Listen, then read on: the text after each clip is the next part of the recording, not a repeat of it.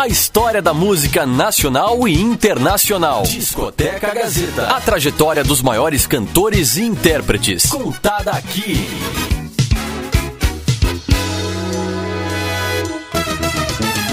Estamos de volta aqui no seu Discoteca Gazeta, aqui pela sua Rádio Gazeta Online, sabendo que esse programa sempre fica disponível depois como podcast. Então você pode acompanhar no site radiogazetaonline.com.br, fica disponível lá para você acompanhar a qualquer momento e as outras edições também do Discoteca Gazeta. Márcio, estamos aqui nesse bate-papo muito legal com o Hugo Prata, que é o diretor do filme Elis, né? E aproveitando e curtindo músicas maravilhosas gravadas pela Elis Regina, não é mesmo, Márcio? Isso, Hugo Prata, me diga uma coisa. A Fernanda Montenegro, ela disse uma vez que a Elis era a melhor atriz do Brasil. O que você tem a dizer sobre isso? Ah, que lindo, nem. Não sabia, nunca, nunca li isso. Que lindo. Uhum. Bom, a Fernanda sabe mais do que ninguém, né? É, sim, porque a Elisa interpretava as canções dela como ninguém. É, é, são duas características, entre tantas, né, é, de uma cantora, mas fundamentalmente a performance musical, em termos de afinação, alcance de voz, cantar alto, cantar baixo, divisão e tudo mais, uma noção musical que eles eram um, um, exímia, e também de entrega dramática, na hora de interpretar uma canção. Ela mudava os arranjos, o, tempo de duração da nota, aonde ela queria ir. Ela era diretora musical, assim, ela sabia, né? Tava todo mundo trabalhando para ela. Então ela escolhia o que dizer e tudo mais. E nisso a Elisa era um, realmente uma grande intérprete de cada canção, maneira dela se entregar no estúdio e tudo mais. Então, da canção, ela era sem dúvida uma, uma diva, atriz, de, de interpretar aquele texto, a emoção, os acordes, de, com, com muito de forma é bem próximo ao teatro, por isso que eu acho lindo a nossa mega star Fernanda Montenegro fazer esse elogio para ela. Acho que as duas estão, sem dúvida, no mesmo altar. Eu lembro, eu vou, vou contar uma passagem aqui que eu tive, inclusive, eu acho legal a gente falar sobre isso, né, da Elis, porque eu lembro que em 1977 ela estava gravando lá no quarto andar do edifício Casper Libero, lá no Estúdios Reunidos. Inclusive, ela gravou o disco inteiro lá. Uhum. Tinha a parte da, da direção e produção do Mainar, né, Marcos Mainar, inclusive um grande grande diretor de gravadora, e eu estava começando no meio, inclusive, eu estava subindo com um monte de compacto simples do Adoniran Barbosa e dei de cara com quem? Com Elis Regina. Então, bati de frente com ela, me deu um monte de disco, a gente começou, eu tive esse privilégio né, de bacana, ter né? essa, essa, esse contato com Elis, e confesso a você, nós fomos até o estúdio, ela me acompanhou, rapaz, até o estúdio, né, e nós começamos a ouvir os compactos simples. Que legal. E, inclusive tinha o, o Moacir Gevazoni, né, que já está no andar de cima, que era o sonoplasta da Gazeta, ele começou a colocar as músicas ali para gente, para a gente poder ouvir. Confesso a você que ela me contou mil coisas do Adonirão Barbosa, né? Que lindo. E falou, eh, falava assim com uma eloquência muito grande é, como é, se tratava do, do Adonirão e considerava um grande ícone, né, um grande compositor e trazia um grande folclore, né?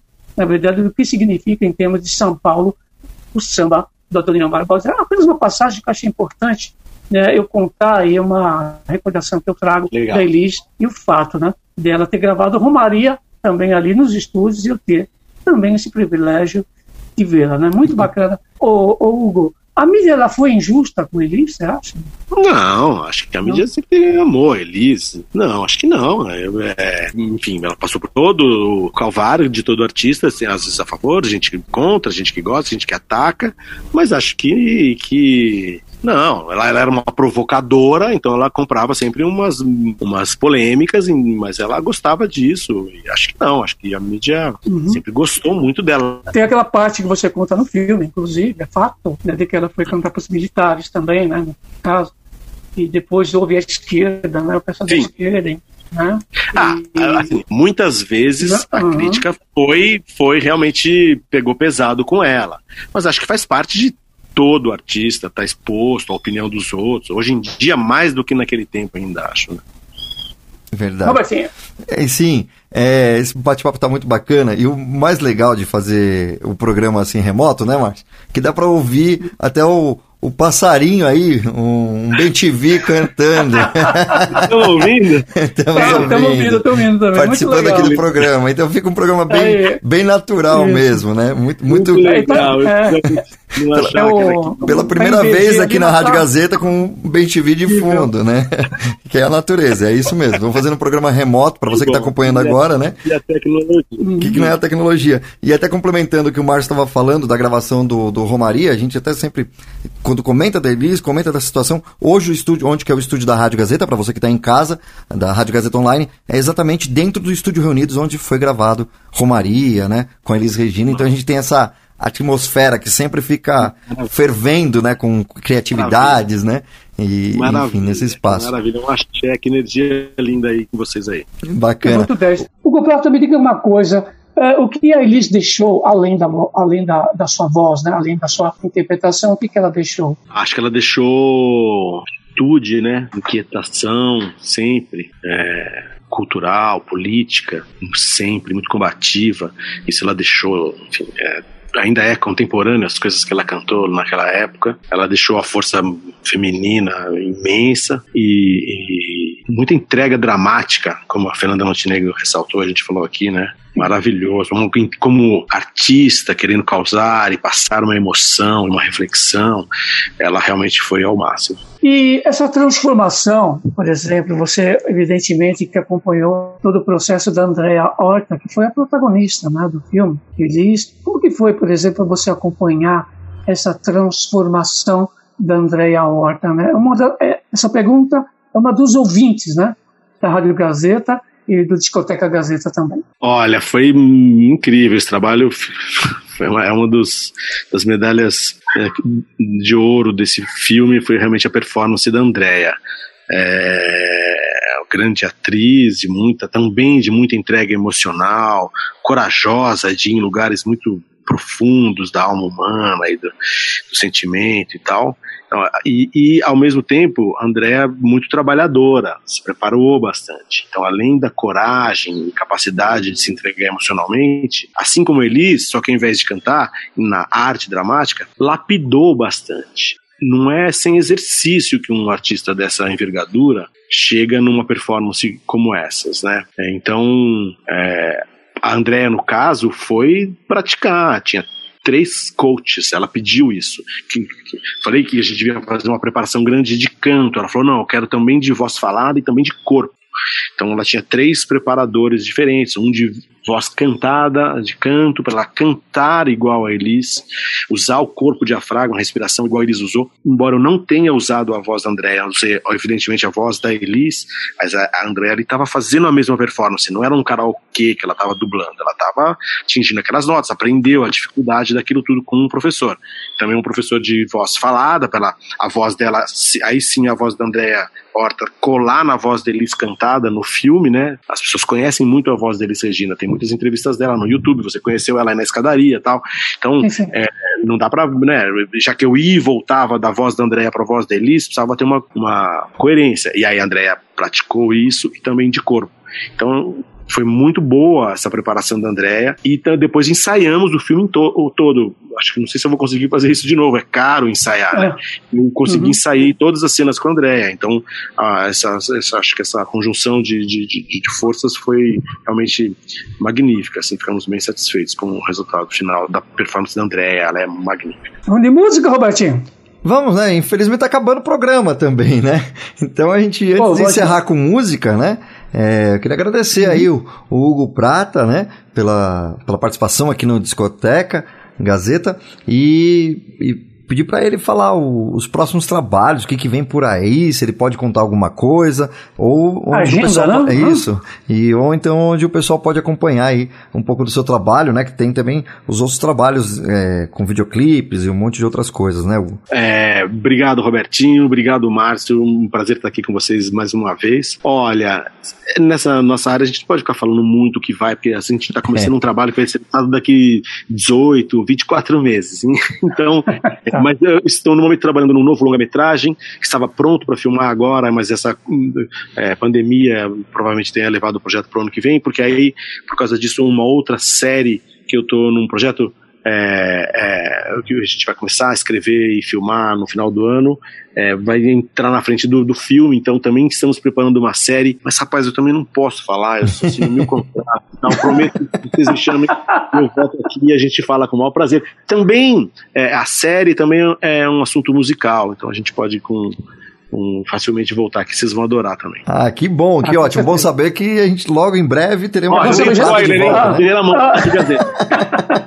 Ah, já temos pauta, Robertinho, olha lá. Exatamente. Muito obrigado. Não ninguém, tá? Tô falando Beleza, pra vocês só. Ótimo. Ah, beleza, beleza. Márcio. Maravilha. É isso aí, então que Discoteca bom. Gazeta fica por aqui, mas antes, vamos encerrar com a música. Eu gostaria até que vocês comentassem um pouquinho dessa música antes da gente tocar, né? Que é a música que encerra o filme, né? Não é isso mesmo? O Velha, Roupa... Velha Roupa Colorida. Isso. Fala um pouquinho da, da, da dessa música aí. Bom, ela, essa música tinha de, de além de um punch musical para encerrar e passar régua no filme, assim. Um discurso, né? Ainda somos os mesmos e vivemos. Enfim, tem tantas coisas que, que essa canção linda do Belchior fala que ainda são válidas e representam tão bem uma gana que a gente está precisando ter. Sempre é bom, né? Mas em, nos dias de hoje, mais fortemente. E ela era bem. representava uma boa mensagem é, de final de filme e um andamento maravilhoso, o arranjo, né? Sensacional, a performance da banda, o César. Então, acho que, assim como lá, aqui vai ser um grande fechamento pro filme A Velha Roupa Colorida. Legal, né, Márcio? Agradecer também é, ao Hugo, que no final do filme tem lá o nome do Márcio, tem o meu nome lá também no agradecimento. É, tem, né? O Hugo sabe, é, o Hugo tá sabendo que a gente teve. A gente usou a, a, a, a, a discoteca, a discoteca de vocês. Bom, para quem não sabe, então agora vou eu falar de vocês, né? Hoje uhum. estamos remoto, porque estamos no meio da pandemia, mas esse programa da, a, ali da Gazeta, que fica na Paulista 900 ali, e aquele dia que eu tive com vocês aí foi bem emocionante, porque você entra, é uma rádio dos anos 50, 60, 70, ainda quase intacta, com os, os discos na parede, tanto vinil, tanto CD, foi lindo entrar aí e saber que faz parte da história brasileira, como você mesmo falou, é, a Elis gravou aí e tudo mais, é muito, muito, muito, muito legal é, cruzar vocês nesse, nesse, nesse palco aí de, é tão histórico. Essa energia, né? E estamos com um estúdio novo, então, viu? Que você tá convidado já no próximo lançamento vir aqui com, com, câmera agora, um monte de outras coisas também, yes. não é verdade? Mas beleza, a gente Obrigado. vai ficar nesse bate-papo aqui e o pessoal quer também ouvir um pouquinho de música.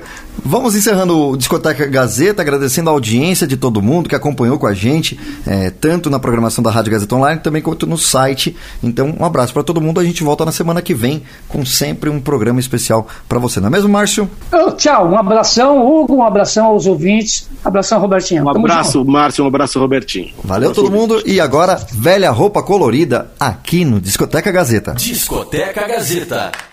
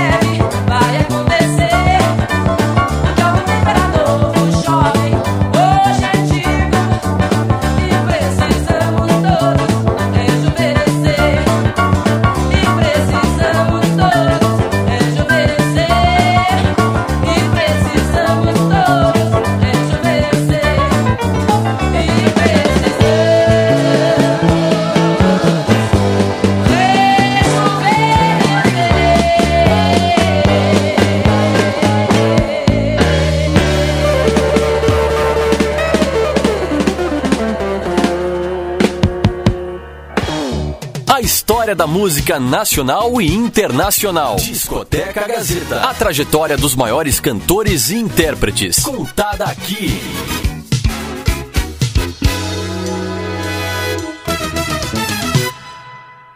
A história da música nacional e internacional. Discoteca Gazeta. A trajetória dos maiores cantores e intérpretes. Contada aqui.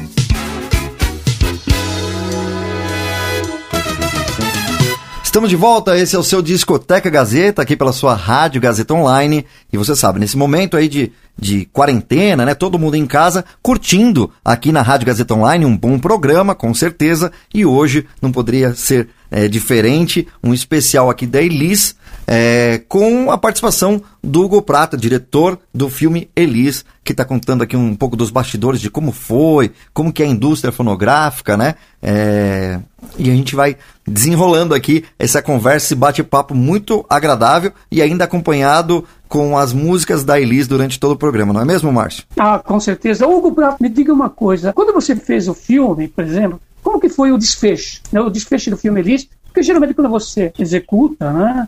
O filme, coloca em evidência, você consulta, para fazer esse desfecho, consulta alguém. Quem que você consultou né, para dar uma olhada no seu filme, né, para pedir mais opiniões, né, coisa que o valha? Olha, é, muita gente, né, durante todo o processo, em fases diferentes, né.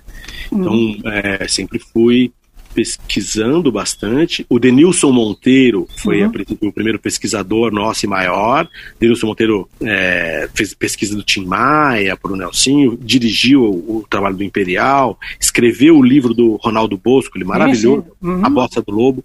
Então o Denilson era uma fonte maior e primeira, mas em toda etapa a gente ia, as, as equipes que iam entrando, né, iam todo mundo sempre pesquisando bastante. No, por exemplo, o, no, comecei comecei o roteiro com o Nelson Mota, que é uma fonte também viva e, e sensacional, né? Primeiro tratamento e segundo escrevi com ele é, e a Patrícia Andrade. Então o Nelson sempre foi uma, uma, fonte. Conversei com o Miele bastante, conversei com todo mundo que eu pude. E, e no final, depois, já na, na, hora, depois de filmado, a última hora de filmar e tal, vão chegando os parceiros e tal. O Kaká Diegues era um, um, consultor maravilhoso, chique e disponível, que vinha com a Globo Filmes, que é coprodutora do filme, né? Então o Kaká Diegues era um, é, alguém que eu podia consultar, e eu consultei bastante e fez colocações muito, muito, muito importantes e precisas e elegantes. Foi um prazer imenso se aproximar do, do Kaká Diegues.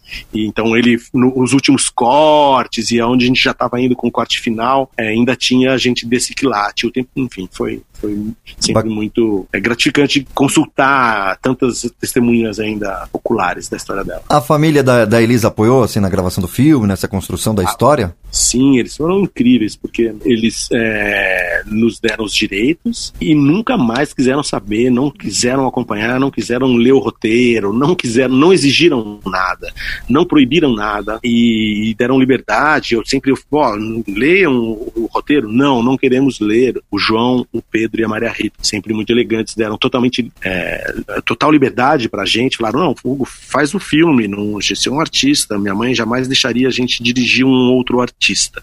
É o que eu ouvia deles. E então faz aí, tá tudo certo, e viram um filme pronto só pronto, pronto, pronto, a mesma cópia que vocês viram, e pronto, pronto, quando estava pronto para estrear na sala. Aliás, só mostrei na sala de cinema para eles.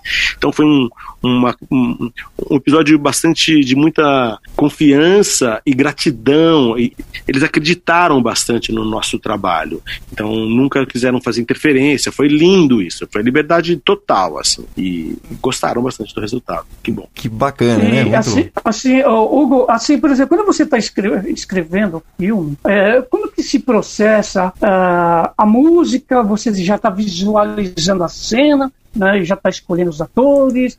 É, como que você trabalha, né? Você está escrevendo de repente uma cena, de repente já vem a música. Olha, no né? Você caso, já pensa no ator. Na, são camadas diferentes. Ao, a uhum. música, a música e, a, e, o, e o escrever andaram bem próximos. Depois vim me preocupar com o elenco só lá na frente, depois de muito depois. Mas enquanto escrevia, a gente pensava bastante na música.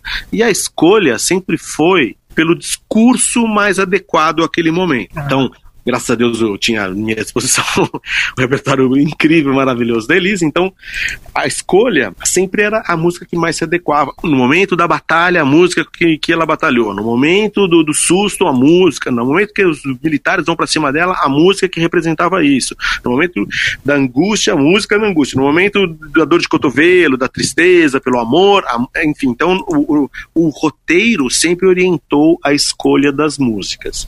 E, claro, um cruzamento de também o que é musicalmente o que aquela música trazia. Cinema Olímpia que a gente ouviu agora, por exemplo, foi perfeito, tá no filme, porque era a hora que ela modernizou o som dela quando começou a trabalhar com o Nelsinho. Então entra a uhum. guitarra elétrica, entra metais, coisa, e a guitarra ela tinha, né, é, feito um discurso contra a guitarra, que tem esse movimento aqui e tal. E então a, a, a, o Cinema Olímpia é perfeito, porque tem um solo de guitarra bem na frente, a musicalidade mudou bastante. Então é um momento que não só tocou essa música porque a música é boa, mas ela representava o que, que, o que a gente queria aquela hora, que foi a mudança de estilo dela. Então as escolhas, as escolhas sempre foram através do roteiro e da dramaturgia. Muito bom. E, e, durante o set, teve algum momento assim que a equipe teve que parar por questão de, de emoção mesmo, né? Porque você está retratando um, a, a, atriz, né? A, a artista, no, no, caso, né? A cantora, né? Olha, várias vezes, cara. Porque, Sério? Primeiro, sim, porque em termos de performance, tinha algumas cenas muito tristes. Nós tivemos a cena da morte, na primeira semana de filmagem, por uma questão de. A gente não filma na ordem né, do, do, roteiro, uma questão de produção e tal. Então a gente filmou, logo na primeira semana de filmagem, a gente filmou o fim do filme, a morte. Foi um dia muito triste, foi, as pessoas se emocionavam, foi difícil. A Andrea fez aquela performance sublime, então na hora, no set ali, ficava uma hora muito bonita, assim, entendeu? Então nas cenas emocionantes que tem no filme, comoveu muitas vezes, mas nas com as músicas, os dias que a gente filmava música, performance musical, o show com o Jair Rodrigues e todas elas, esses dias era choradeira 100%. Ah,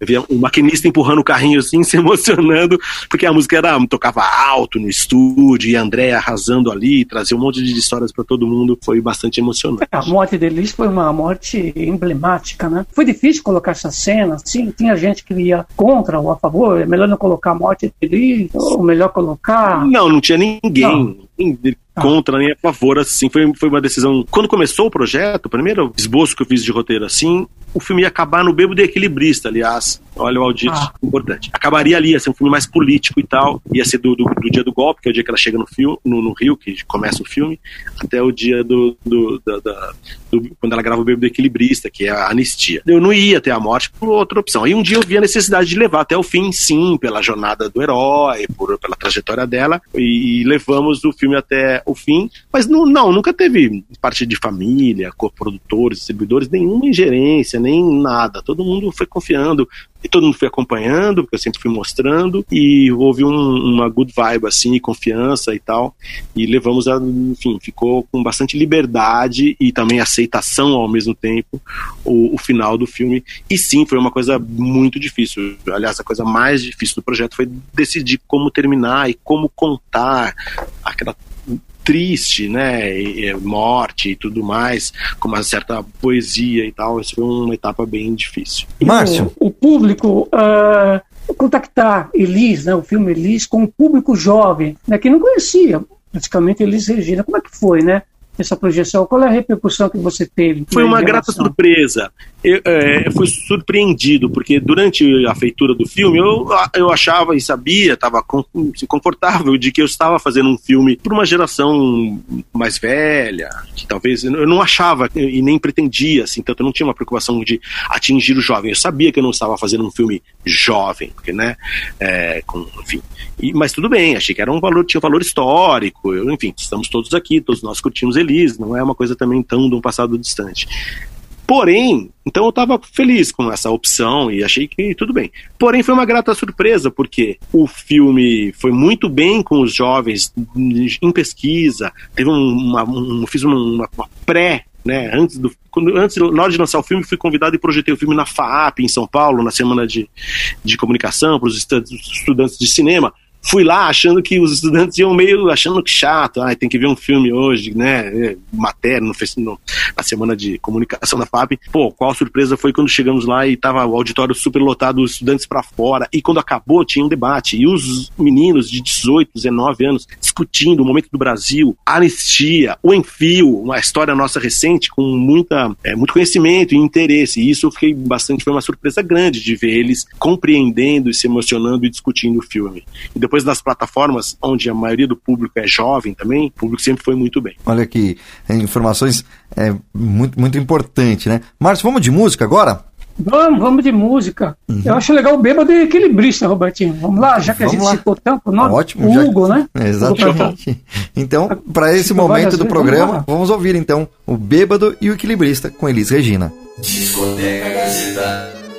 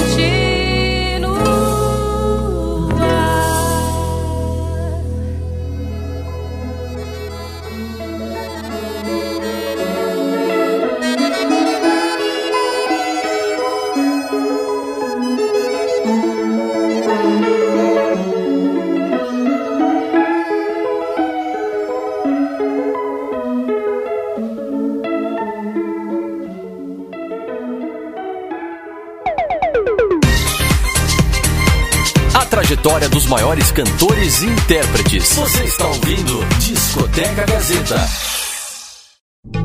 Discoteca Gazeta Making Off. Muito oh, bom. Pô, é amei, amei, amei, aí, se eu falar legal, demais, vocês cortam no final. Assim, não, fica tranquilo. Até porque não, tá o, legal, o programa está nesse, nesse pique, né? Quase que o, é o Discoteca Gazeta Live, né? Agora, porque a gente está fazendo sempre agora remoto, né?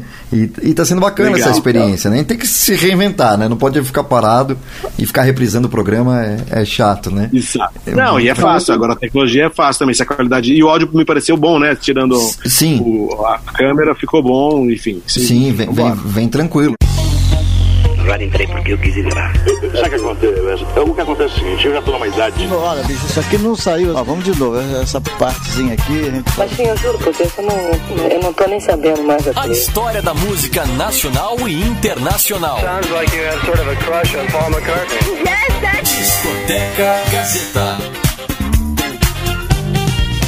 Muito bem, começando mais um Discoteca Gazeta aqui pela sua Rádio Gazeta Online, um programa aqui incrível, está acontecendo semanalmente, mesmo nesse momento aí de isolamento social, estamos mantendo aqui o programa, gravando remoto, né? Cada um da sua casa, eu aqui, o Márcio em casa também, né, Márcio? Ah, com certeza. Tô aqui no Butantã, né, Robertinho? Exatamente. Butantã, você está aí na Moca, né? E, e o entrevistado está... E tem um entrevistado especial hoje que está em qual região? Eu estou em Calcaia do Alto, Cotia, Vargem Grande Paulista. Estou na roça. Olha estou só. mais ou menos nessa região aqui. Muito bacana. Daqui a pouco você vai saber quem é, mas antes deixa eu aproveitar e mandar um recado para você que está curtindo aqui a Rádio Gazeta Online, que você pode acompanhar no nosso Instagram as lives que estão acontecendo todos os dias de segunda a sexta-feira no nosso perfil lá no Instagram. Então você acompanhar arroba Rádio Gazeta On. Rádio Gazeta On no Instagram, todos os dias, 4 horas da tarde, o pessoal da produtora experimental ou o pessoal da Rádio Gazeta Online está sempre postando aí vídeos inéditos e fazendo live para você participar com a gente ao vivo. Mas no programa de hoje, esse discoteca especial, muito histórico, estamos recebendo aqui um cara que é apaixonado por música, cumpriu a carreira inteira né, na produção de videoclipes de artistas como Ivete Sangalo, Lenine, Sandy Júnior, Capital Inicial, Negrali, Patufu, Max de Castro, Vanessa Camargo, entre outros, né? E ainda integrou a equipe que implementou aí a MTV no Brasil. Assinou os trabalhos para alguns dos principais artistas nacionais, é cineasta do filme Elis, lançado em 2016, e está com a gente aqui, Hugo Prata. Tudo jóia, Hugo? Tudo bem, como vai? Como vai, Márcio? Tudo bem? Tudo bem, Hugo. Mais uma vez, obrigado pela aceitar o nosso convite e participar da Discoteca Gazeta de hoje, pela Rádio Gazeta Online, né, Robertinho? É isso aí, pra gente. Prazer é meu, Robertinho. Uma, é, prazer estar aqui com vocês. Ótimo. A gente fica muito feliz aí com, com, com, sua presença, né, nessa distância mesmo, mais uma vez aqui com a gente na Rádio Gazeta Online. Que você esteve presente com a gente no estúdio, né, no lançamento do filme, né, bem próximo do lançamento Sim. do filme, que foi Sim. também um, um bate-papo muito bacana, presencialmente, lá no, nos estúdios na Avenida Paulista, e hoje estamos aqui nesse bate-papo remoto, né, Márcio? Ah, com certeza. Vamos lá, então, começou a Discoteca Gazeta de hoje, vamos falar um pouco sobre Elis Regina e falar sobre o Hugo Prata, esse diretor, esse cineasta que faz a diferença aí né, na, na área do cinema. Hugo, diga, aqui pra gente no Discoteca Gazeta como é que tá, né? Dá uma pincelada pra gente, como é que tá, por exemplo, o cinema, o financiamento, essa projeção, né, nesse, principalmente nesse novo momento que eu digo que é até um ruim, né, de coronavírus, né, como é que tá assim que você trace, né, um, um parâmetro Olha, é, relacionado. Uhum. Muito curioso, porque quando estivemos juntos ali em 2016, quando lançamos o filme, o Brasil estava no apogeu de, uma, do, de produção, né, do audiovisual. A gente estava fazendo 150 filmes por ano e a explosão da produção de séries. O mercado estava muito saudável, uma política muito eficiente de financiamento público e, e contrapartidas, estava tudo voando. E aí a gente caiu num buraco rapidamente, assim, de vários é, problemas a gente passou a ter, e hoje em dia é um problema político bem grande, com, enfim, então isso mudou o cenário muito fortemente. E aí, por ainda por cima, veio o coronavírus, que realmente impossibilita a nossa atividade, porque nós ou trabalhamos com o público, teatro, essas coisas, os artistas com que, né, os atores e tal, ou precisam do público presencial, ou mesmo para filmagem, né, os nossos sets nunca tem menos de 40, 80 pessoas, então está proibido, a gente não pode filmar. Então, nesse momento, estamos todos quarentenados. Eu, por exemplo, como te falei, estou em Vargem Grande. é certo. Uhum. Então, assim, por exemplo, em relação ao filme que você realizou, né, do filme, uh, filme Elis, como se mantém o filme né, depois que ele foi rodado e tudo mais? Como que ele se mantém em evidência? Como você trabalha a, a, o formato plataforma? Como está a projeção? poder manter sempre né, esse lado linear em relação ao filme Elise, né, em termos de projeção? Olha, ele, o, vídeo, o filme tem toda uma, uma vida de janelas de exibição isso que basicamente guia né, a, a carreira do filme para os passos que vão acontecer. Então, o filme primeiro é sempre lançado no cinema, logo depois tem a janela da TV paga, depois do streaming, a streaming, streaming pago, streaming pay-per-view, enfim, essas vão tendo janelas de prioridade, né, tem uma fila assim que sempre é seguido, começa a abrir aí a TV até chegar na TV aberta, é, tem os aviões, tem mil é, plataformas e o filme tem um, normalmente uma essa sequência se coloca pelos contratos, quem tem as prioridades, quem vai passando primeiro e tal. Então, é, não adianta ficar aflito, né? Porque demora realmente para você poder vender para o avião, para essas coisas. Então, ele tem toda uma vida. No nosso caso, é muito emocionante e prazeroso ver que a Elis, né, a Elis, todo mundo tem muito interesse por essa artista espetacular que a gente teve. Então, ele, nosso filme tem tido uma performance muito boa em todas as plataformas, assim, tá todo mundo, todos os parceiros e todo mundo bem satisfeito. E acho que isso, sim, tem nós conseguimos entregar um trabalho bom, não, é, a equipe toda, mas é principalmente por causa da Elis, né? Que o carisma dela e a qualidade artística dela são realmente é, gigantescos. Ô, Hugo, o Elis foi o primeiro longa-metragem seu, né? No, no, trabalho do cinema mesmo, assim, né? Sim, foi o primeiro longa. Uhum. Bem grande. E quando que como surgiu essa ideia de, de fazer o filme, de começar a escrever o roteiro, é, sabendo até dessa responsabilidade, né, que é contar a história de uma das maiores cantoras, né, brasileira, com uma alta carga dramática, enfim, a Elis tem já por si só um, o nome, né, já em si a história da Elis já tem por si só uma força muito grande, né? Então como foi essa, é, como surgiu essa ideia de, de assumir essa responsabilidade, né? Sempre trabalhei com a música, né? E fiz minha carreira, fiz os curta-metragens, trabalhei em televisão, trabalhei em publicidade, fiz videoclipes, sabia que caminhava para a ficção, que é o que eu gosto mesmo e quero, pretendo sempre fazer agora, é, então precisava fazer o meu primeiro longa-metragem, tive sempre, durante a carreira, esse sonho, tive muitos projetos, ideias diferentes, enfim, um dia eu vi que eu ia realmente fazê-lo, precisava começar e comecei a procurar assunto e exatamente pela minha relação com a música, sempre trabalhei com isso, prestando a minha arte de cineasta para a música, né? É, acho, ao procurar um assunto para o meu primeiro longa, fui olhar no terreno musical, que é uma coisa que eu me sinto confortável. Dizem, né, tem um, um, mandamento que diz que é bom que o seu primeiro filme seja num, num espaço que você domine. E, e não só por isso, mas enfim, fui procurar na música se tinha alguma grande história que eu tinha vontade de contar e tal, pesquisando, e fiz. Realmente uma pérola curiosamente, até aquele momento ninguém tinha feito filme ainda, nem, nem, nem documentário, de longa-metragem e tal. Estava disponível e foi perfeito, porque ela realmente é uma personagem, como você disse, muito rica, dramaturgicamente, em termos históricos, em termos de talento, em termos de temperamento, que é sempre bom para ficção. Então, foi um, um movimento assim. É, muito gratificante de encontrar esse assunto que é Elise e de imediato eu topei, falei, é isso que eu vou fazer.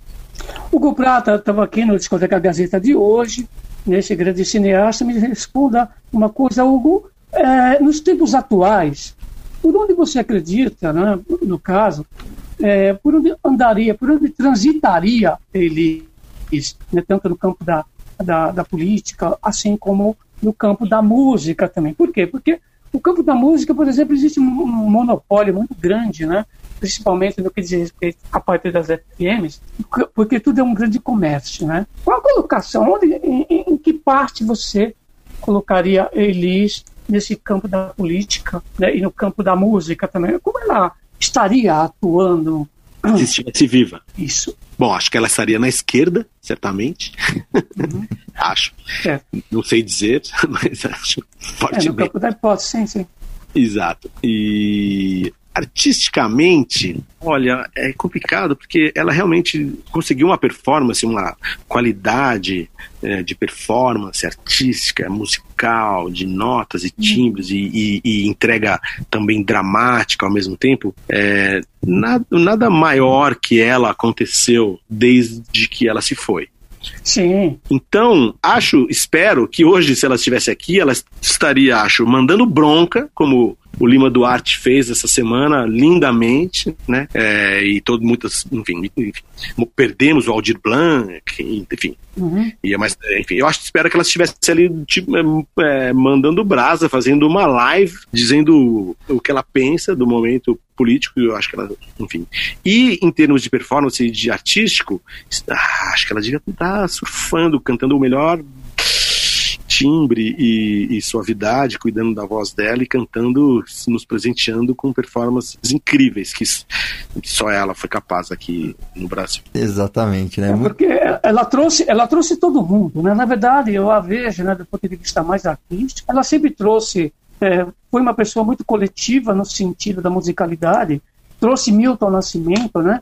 Até gravou um LP só com músicas do Milton, trouxe João Bosco, trouxe Sim. o Aldir Blanc, então trouxe todo mundo. Por isso a minha pergunta, né? Levando-se em consideração tudo isso que está se afunilando cada vez mais, parece que. E você veja só.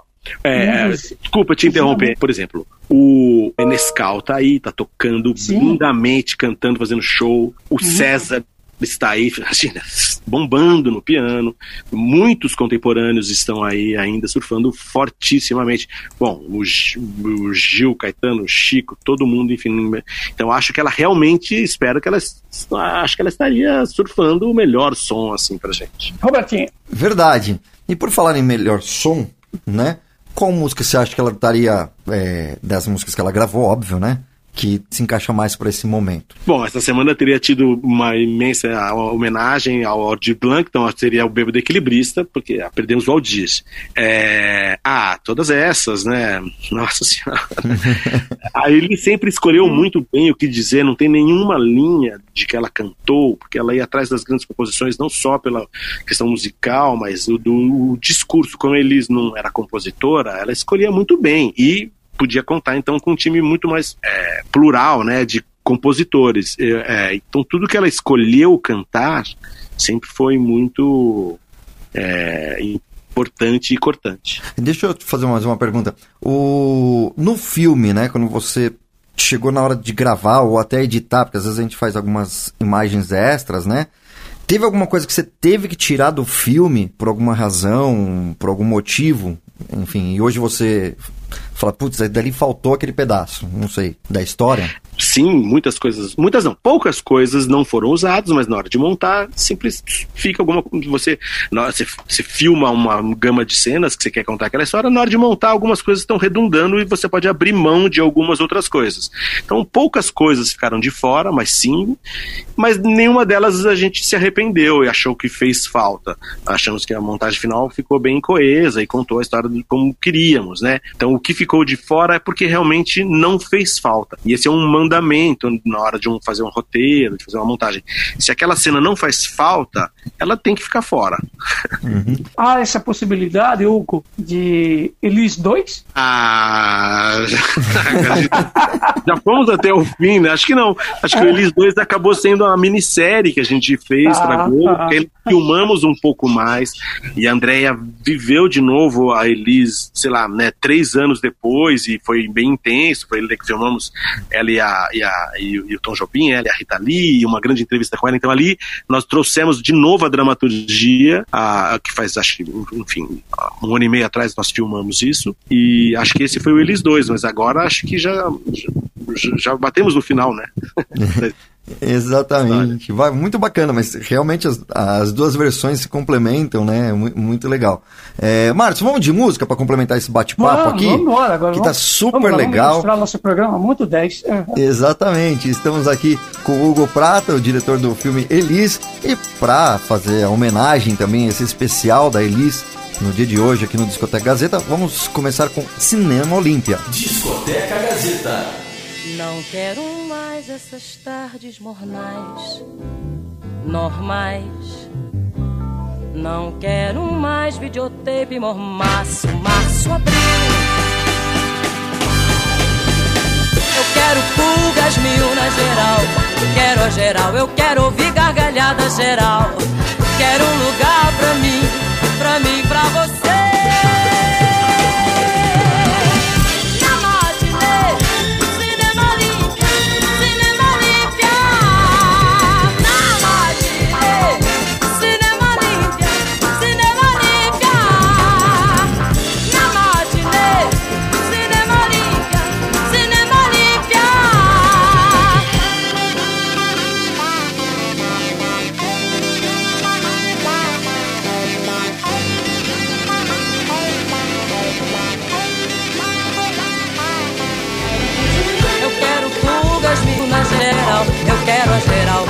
Quero ouvir gargalhada geral, quero geral, quero um lugar pra mim, pra mim, pra você.